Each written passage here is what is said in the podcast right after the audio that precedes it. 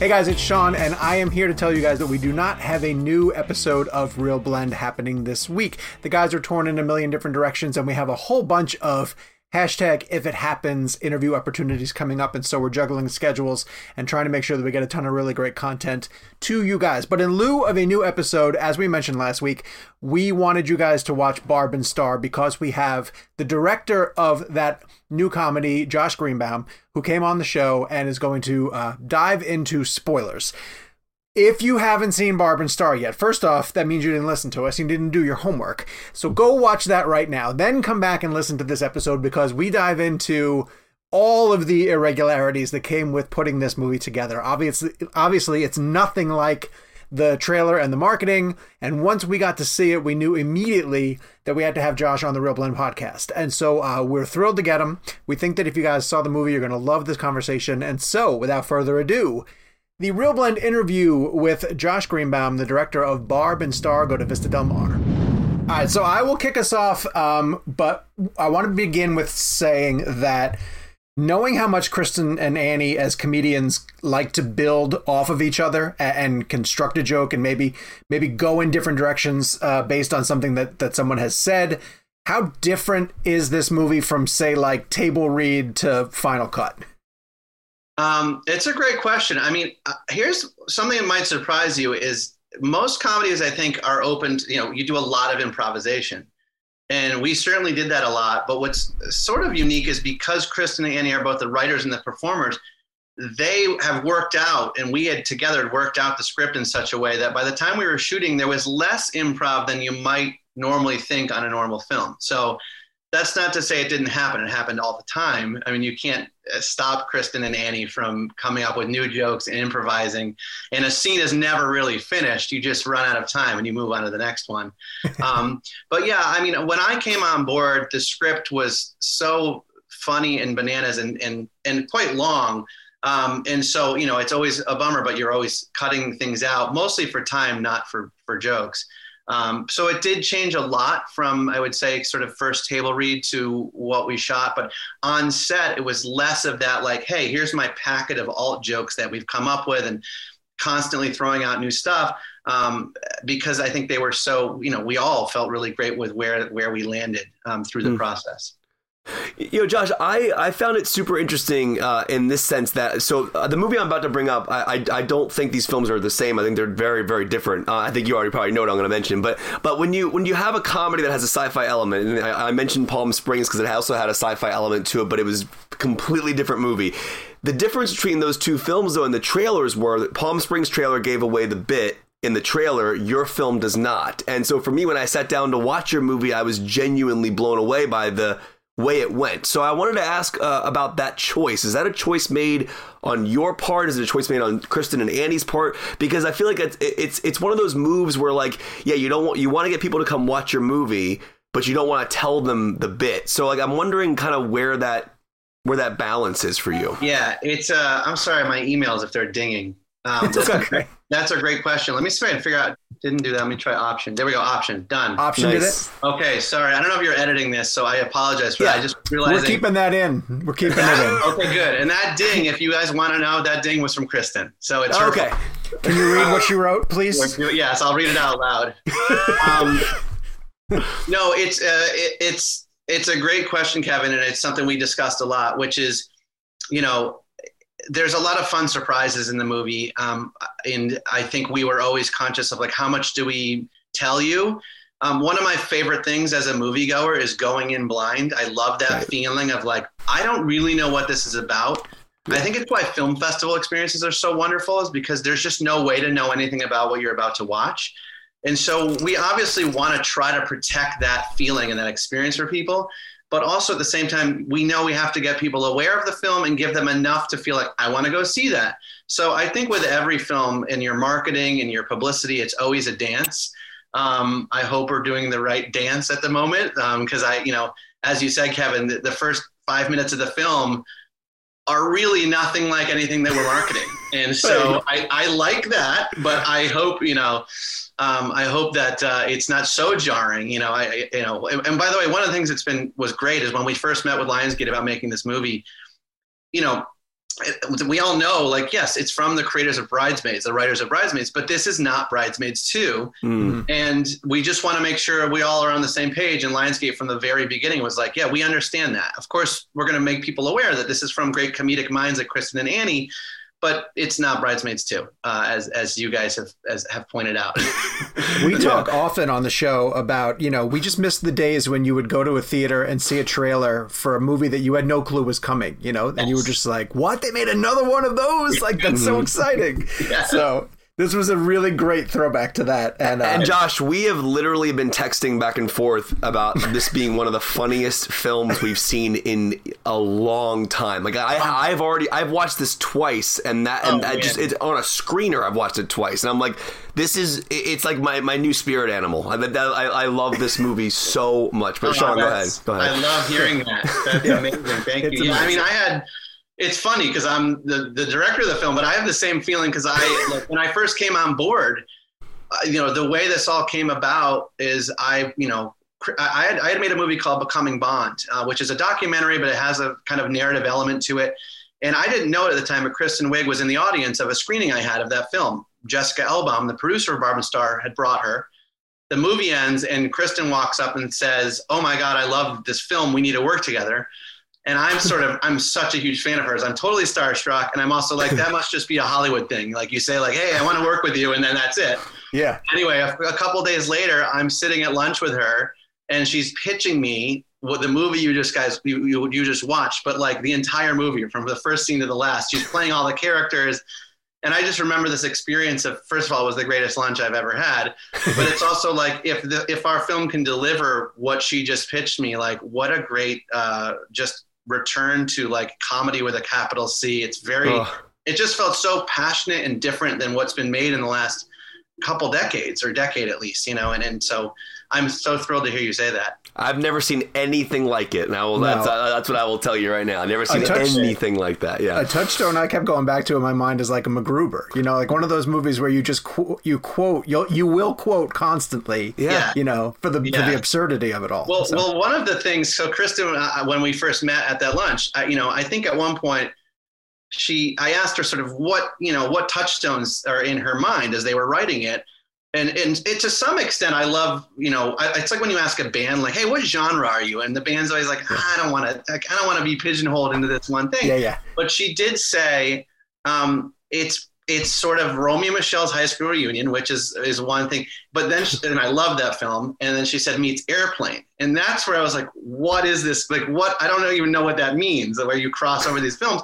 But I think for those of you who have seen it, you know, when people see it, it, it makes more sense. You're like, yeah, there's there's like these absurdist elements that you just don't see coming that you know zig and then zag and then yeah. but of, of course at the at the center of it and why you know part of what was the attraction and, and why Romy Michele is a relevant reference is there is a sweet friendship at the center of it and, mm-hmm. and I think we all can I, I relate to that um, and, and, and appreciate it so th- there's an element. Um, it's weird to say this, but Florida is an actual character in your film. Um, and I'm from the southeast. I'm I'm in North Carolina right now, and and you know we treat Florida eh, like the butt of a joke. Like we lampoon it often, uh, and it's very easy to lampoon Florida. But I feel like you guys went out of your way to go after other things that are really funny about it. Can you just talk about your approach to finding what's what's kind of funny about Florida and how you utilized it? Yeah, I mean, I think like, and, and Kristen can speak to it very specifically because like her, you know, her mom lives there now and sort of on the on the Panhandle side, and um, which is it, its own it, unique animal, by the it way. It is. It is. and I think there's this sort of element of, I mean, it's always true of any comedy where there's a degree of like, yeah, there's some poking fun, but there's also sort of this celebrating, right? There's like there's a reason why you're attracted to tell certain stories because there's something about them that you know appeal to you. Like your reference of MacGruber like it's not just like oh MacGyver's so dumb let's make fun of it. It's like I kind of love MacGyver and I watched it like crazy so that's why I want to make this film. Yeah. similarly I think there's just something so kind of specific and unique about aspects of Florida that I know when Kristen and Annie were writing the script they were they were drawn to. But just the idea also of it being like a middle aged Nirvana, I just loved. It just you know specifically Vista Del Mar because it's not Miami clearly. Yeah. Um, but it's also not like, as Mickey Reveille, uh, Wendi McLendon-Covey's character says, it's not that sort of spring break, you know, she says where the, you know, the girls are out there with their to tatas. I believe she said. Maybe that's in the outtakes. that's probably the outtakes. I have a hard time remembering what we what we what what's still in there. Um, but no, it was it was absolutely. uh, You know, I think um, I think you said it well, Sean. It was always going to be a character of the film, and and and it's in the title. You know, Vista Yeah, del yeah. This episode of ReelBlend is brought to you by Marvel Strike Force.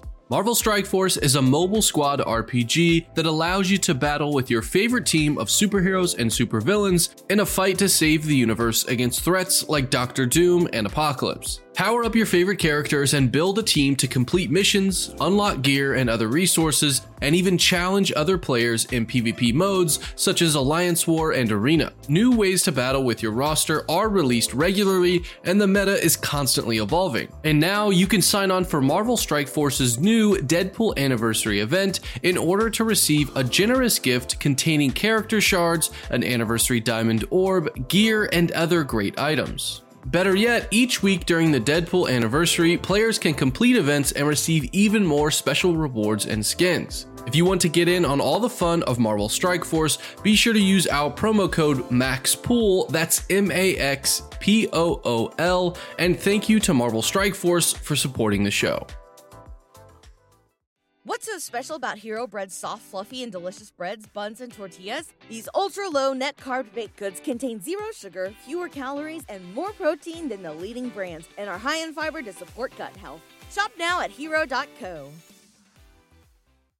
Josh, there's a shot in this film. So I've, I I told you I've seen it twice, and I'm like blown away. It almost looks like you did a double dolly, um, where they're they they have the buried treasure. Um, and I, I still want to get into Jamie Dornan at some point. 'cause I think it's the best thing he's ever been involved in. Because I think you, you finally tapped into something. That he because he's a brilliant comedian. He really is. he is. Um, but that particular sequence was incredible, and I wanted to ask about how you shot that. So for set it up for our audience briefly, there's a moment uh, you've seen in the trailer where they they exchange their room numbers, and there's like a whole bit about that, and then they drink something that that sends them into a alcoholic drug induced daze essentially um, and Yeah. then they float back from the bar um, how did you achieve that shot it's it's an amazing shot Yeah, thank you. Yeah, I mean, first of all, it's done practically. So I'm a big fan of doing everything eh, as practically as if we can, because it just there's something about it. It's there's a texture to it. You just know it. You know when something's really shot that way.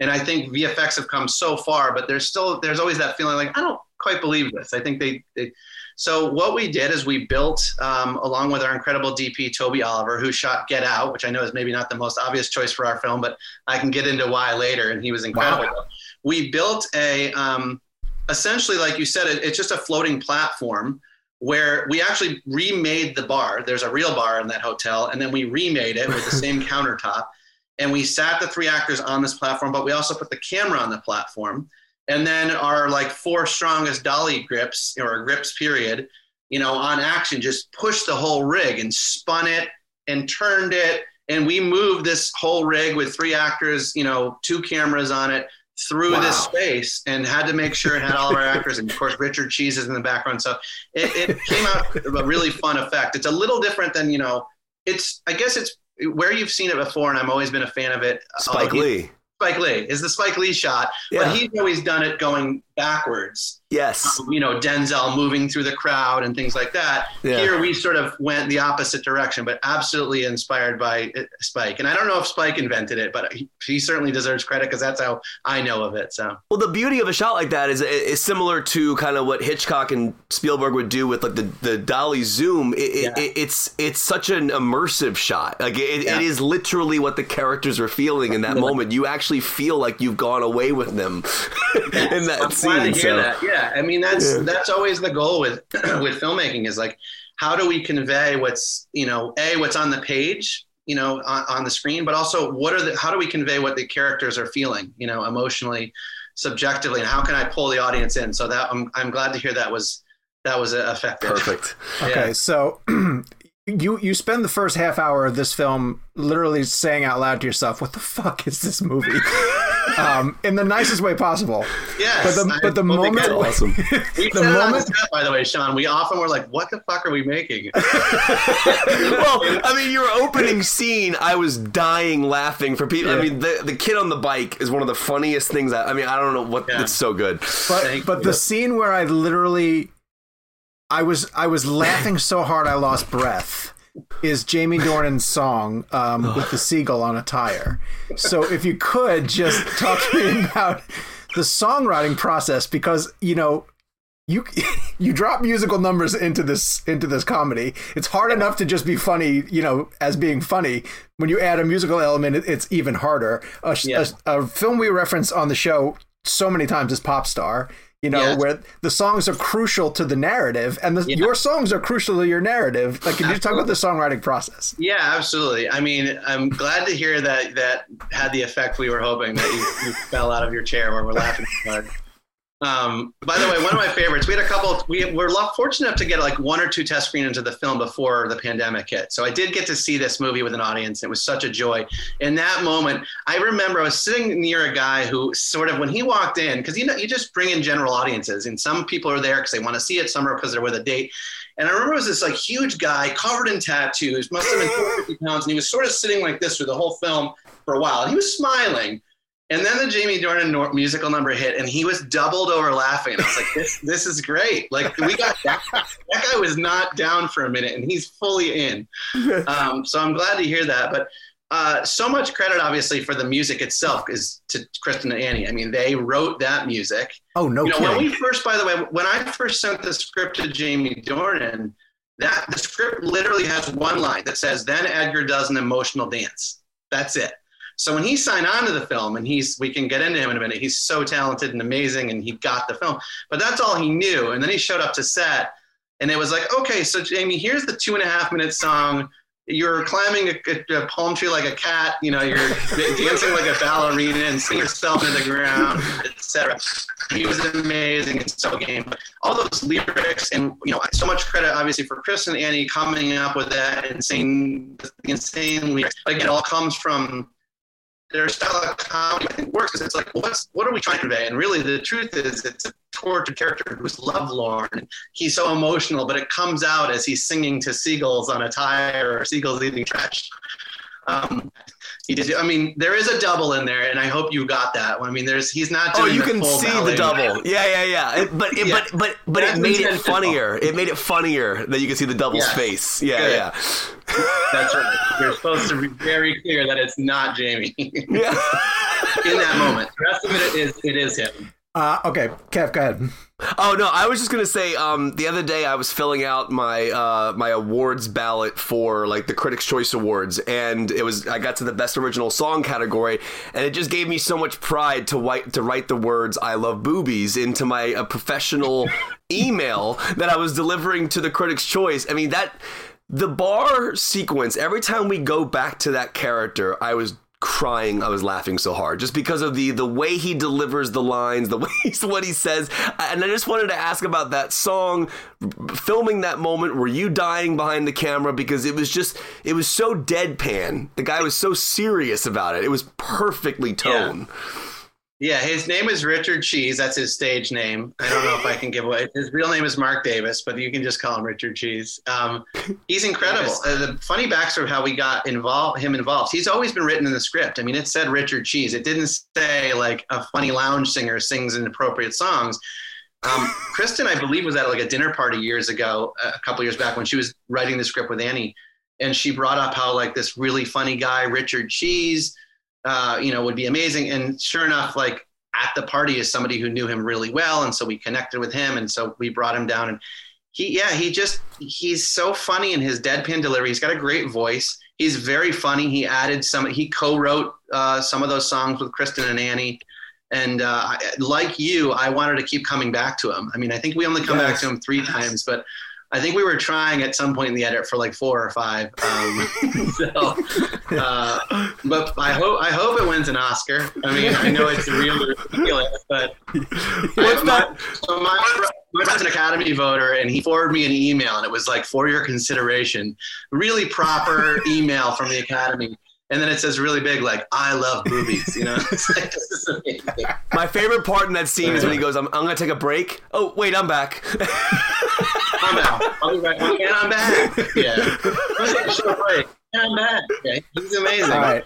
I mean, he had so, so many of those one-liners, and I, if you haven't, like, do check out his music. He's fantastic. He's really talented. He has all these albums he's putting out, and uh, he's a really talented, funny guy. We feel obviously very lucky to have him in the film.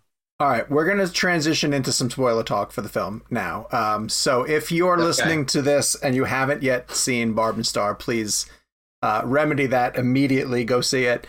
Skip to the next section of the uh, of the podcast, but here's where we're going to get into some specifics. I'll ask a really quick one, and then I want to get into my actual question. Um, there's a moment where Gail gets locked out of the talking club, and we never get to see Gail. I'm wondering, is she voiced by anyone famous? It's a great question. Um, we talked about voicing her by someone famous and or revealing her like at the end of the film, like she finally like is or she's still outside. Uh, she is not, unfortunately. I believe she is voiced. Well, that's not true. She is voiced by someone famous. I believe she's voiced by Annie Mumolo or Kristen. I can't remember. It's one of them just changing Oh. changing their voice a little bit. Um, saved us saved us a Okay. couple bucks right there. Uh, All right. So my actual question is, when I was tweeting the reaction to the movie, um, I compared it to MacGruber, like I mentioned before. But the other one that I mentioned that I was afraid to even include because I thought it was too revel- revelatory, revelatory, revelatory, yeah. was Austin Powers. Um, I've I've not seen someone do a dual role, you know, since uh, that that had the kind of ramifications like this, where where each of the people that they're playing is a full on character. Um, so who came first in Kristen's process? Do you know?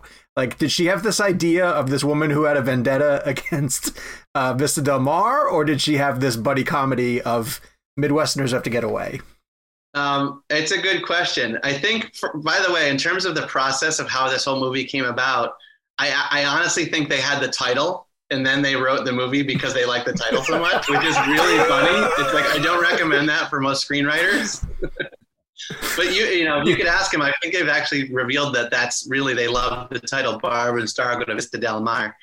Um, no, I, it's it's. By the way, I, I love it, and you, your point is exactly right. We haven't seen it, and here's what's interesting for me: I don't know that I've ever seen it from a female.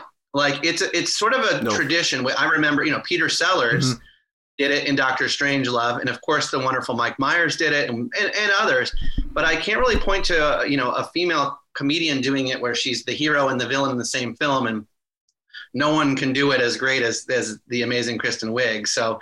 Um, I don't know. I, I, it's a good question. Who came first in terms of characters? I, I think they were probably born at right at, around the same time. But Sharon Gordon Fisherman, which is one of my favorite names of all time, um, is, uh, is is quite the character. Back to Jamie Dornan, obviously. One of the I was telling you this earlier was that I've I've had the chance to interview him for a bunch of films over the years, and he's always been super hilarious in interviews, like genuinely just incredibly funny. And so when I saw this film, I'm like, oh, someone really now tapped into that talent that he has. I mean, I, I think he's a very good actor, and I've, I've loved him in the work he's done. But I think this was really his like. It just felt like he was right at home in this Yeah. role. Uh, and I wanted to ask about what it was like, th- what it was you saw in Dornan that made you understand he would be that funny.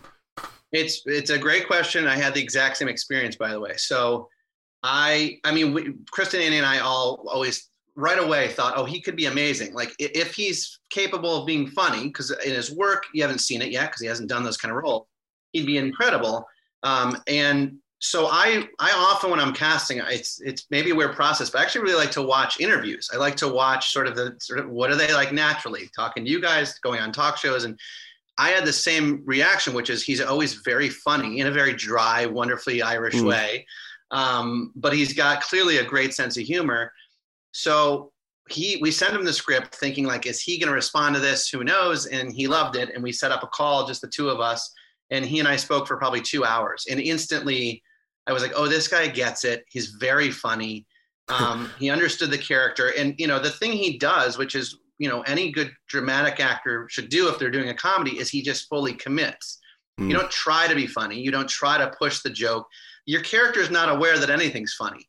Um, and so he, you know, you see it time and time again, but when he's doing that emotional dance, he's fully committed. It's it's not silly, it's emotional. It's he's feeling how he's lovelorn. And by playing it so straight, then it becomes so funny. You know, I've sort of long had had this belief that really good comedic actors, really talented, but almost always are great at drama. You know, and you've Mm. seen it with guys like Steve Carell or uh, um, Jim Carrey because to be really funny, generally speaking, you're playing the drama of the scene, but you just know how to make it a little bit funnier.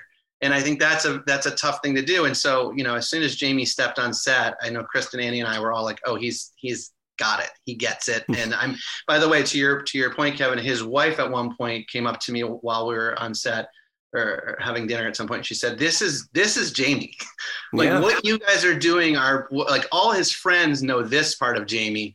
You know, it just so happens the first big role he got, he was a serial killer, and then it went from there. Um, so I'm I'm so excited for the world to discover this this side of him because he is such a talent. Um, the scene that makes me laugh so hard is when they've untied themselves, but they have to keep making themselves look like they're tied he monologues. And he's telling this incredible monologue about his Yeah. backstory, and he's just not seeing it because he's so in the moment. Yeah. Uh, I'm gonna. So this is my last question, and then Kevin has one more, and then we'll, we'll wrap up um, here. Mine is a very technical question. It's probably very weird. Your um, Kristen Wiig's villain character is pale, ghostly white, like a Tim Burton esque. You know, has never seen the shadows. You have to do a very pivotal scene late in the film where she's immersed in water. How on earth did you do that?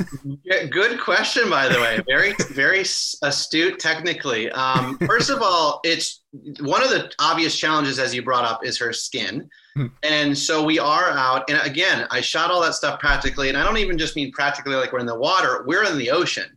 Hmm. Um, when you have actors like Kristen and Annie who are down to do their stunts, I mean, what the culotte scene, we rigged them up and we brought them 100 feet up in the air and then they, you know, floated down.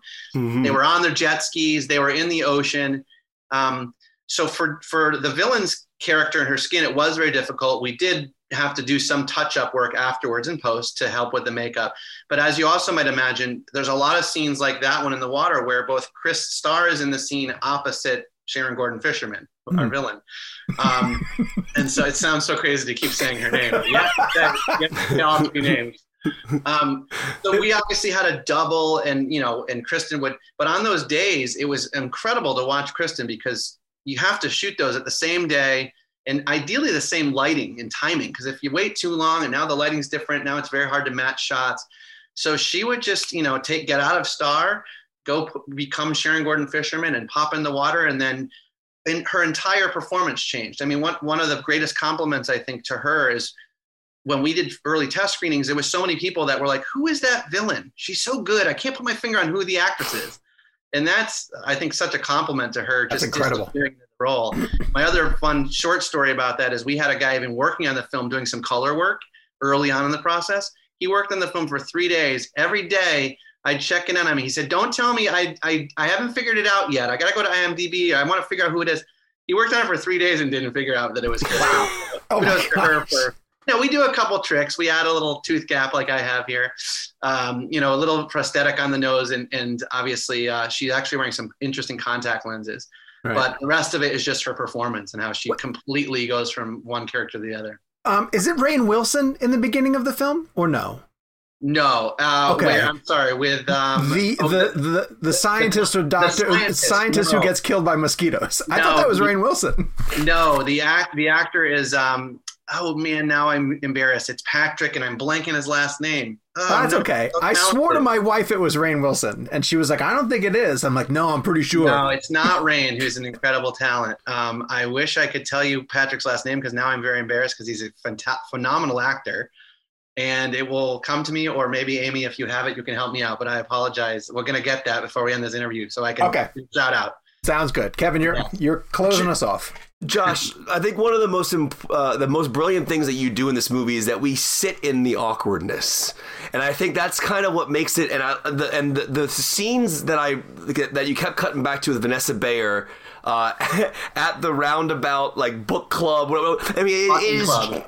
Yeah, it is genuinely one of the funniest things I've ever seen. Just her sitting there awkwardly smiling, and then you just cut to whatever scene you're going to. And I wanted to ask you about that as a director, like sitting in awkward moments, like like like making it almost uncomfortable for the audience in the best way possible. If you know what I'm saying, like where it's like Yeah. it, it's it, it's such an interesting push pull. Like it's never, it's always funny, but you're always like, Ugh, and then like Yeah. and then you cut. So I wanted to ask about the the timing and the pacing of moments like that because Vanessa sells it so perfectly, but you're also it's also done in the editing and the design and what comes before it. So I'm just interested to know about that. Absolutely. No, I well, I think first of all, like just in general, awkward is always a big tool of comedy, right? And Mm. and the reason being, I think, is we all we all experience awkward moments throughout our day to day lives, and when we see it on screen, that like tension of like, oh God, I know that feeling. It's a release. It's funny. It's like, oh my God, yes, I've been in these these scenarios. I mean, specifically to the one you're referencing. I mean, at, at a minimum, part of what it works is the the sort of you're you're coming out of a crazy loud sequence where the ladies are like rocketing through the ocean on a jet ski and they're praying to God to open the gates of heaven to let them in because they think they're about to die. they're beelining toward a giant cloud of killer mosquitoes. Um, and then to cut to the silence of what Talking Club is, there's something, I mean, there's, to be honest, it's as like basic as like why babies, you know, sort of laugh at, you know, at that. There's like something very primal about going from very chaotic to silence and everyone's just sitting around having their tea. And you obviously you find the right length of how long do you sit in that because there's there's different schools of thought. There's like all right well this was long enough. We got the laugh. Move on. There's other films and moments where you go oh no let's just keep going and making it more uncomfortable. And so you find the right balance and you don't want to completely halt progress of the story you're telling. But if it you know if you want to just keep going and keep going until really everyone in that theater is laughing like that's the trick. So it's it's always a it's a dance with how long but you know obviously the other reason why that scene exists though is like it's it's showing you how far they've come right? Like yes. they are they're now these on this adventure where they're like gonna maybe die and they're on a jet ski. And where were they? Oh they were in this insanely boring talking club where people talked about you know hot dog soup and you know socks or you know whatever it is that the, the topic of the, of the week is um, so there's there's multiple reasons why it's in there but yeah that group Oh my of- god, when their lives flash before their eyes and you see the, the feet with individual finger socks. That Dude, montage is so great. I haven't laughed this hard in so long. I, I just Oh, gotta say so thank good. you for this movie. We like we like I needed this film genuinely, and I mean that by I mean my, my wife and I were dying laughing. So thank Um, you for this. so happy to hear that. I, I hope it's the right, you know, I, as a director, I was so excited for this f- film to be out in theaters all across the country on the big screen, but I'm honestly so thrilled to like give everyone this vacation because it like we're desperately in need of it uh, right now. I think as a, as a culture, and so I'm so happy to hear that, and I hope I hope others have the same experience. And I do a series. Do a series. Like I would, I would, I would watch multiple seasons with these two characters. I, I, I, like that. By the way, we always joked around. We're like, what would be the sequel if we did a film sequel? Although a series is a great idea, but we often were like, what about Barb and Star go very far to Mars? And it was like, we have, it's like somehow they make it out for space and they're in Mars. But whatever it is, it has to rhyme. I mean, that's clearly rule number one of what the title is. well, clearly there's no pitch that's too far out. Like no. based on what we just No. watched. That actress that actor's name by the way is Patrick Bristow. Bristow. Uh, it- Ah, yes. Patrick, Patrick Bristow. I love you. You're so talented. I'm sorry that I didn't come up with your name at the top of my head, but thank you for pulling that up, Sean. You're very welcome. All right. Thank you so much, Josh, for joining us. We will tell everybody uh, in our circle to go see this film uh, and and enjoy it many times. We really appreciate your time, and this was a really fun talk. Thank yeah, thank you guys for having me. This was a blast. And, and Congrats to you, man. everyone out there. Yeah, man. All right. Congratulations. It's so funny. Thank you guys. Naturally, we want to thank Lionsgate for giving us time with Josh. You guys have to go check out Barb and Star.